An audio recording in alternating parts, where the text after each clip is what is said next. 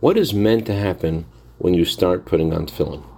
Good morning. In addition to every one of God's commandments being that, commandments of God, every commandment of God is also a blessing.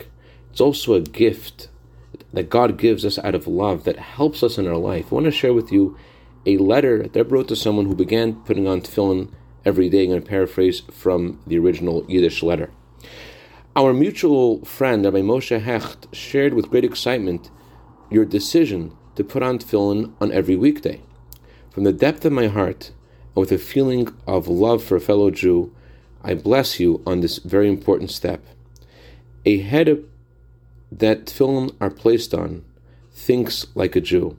A heart that next to that heart tefillin are placed feels like a Jewish heart. And a hand which is tied with tefillin is distanced from bad deeds and instead always does good deeds. The Torah and its commandments are our life.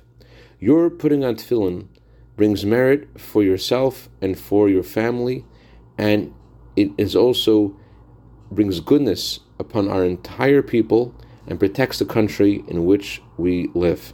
One mitzvah brings another mitzvah in its path. From one mitzvah, you come to do another mitzvah and it continues on and on. I wish you that you should continue going doing more and more spiritually, and this you should also be healthy and blessed materially as well. I dedicate a minute of Torah today to the neshama of Maras Chayesara Bas Reb Shmuel Yosef, whose anniversary of passing is tonight. May neshama have an aliyah, and may she be a good to better in behalf of the entire Rothenberg family for all good. B'seich Klal Yisrael.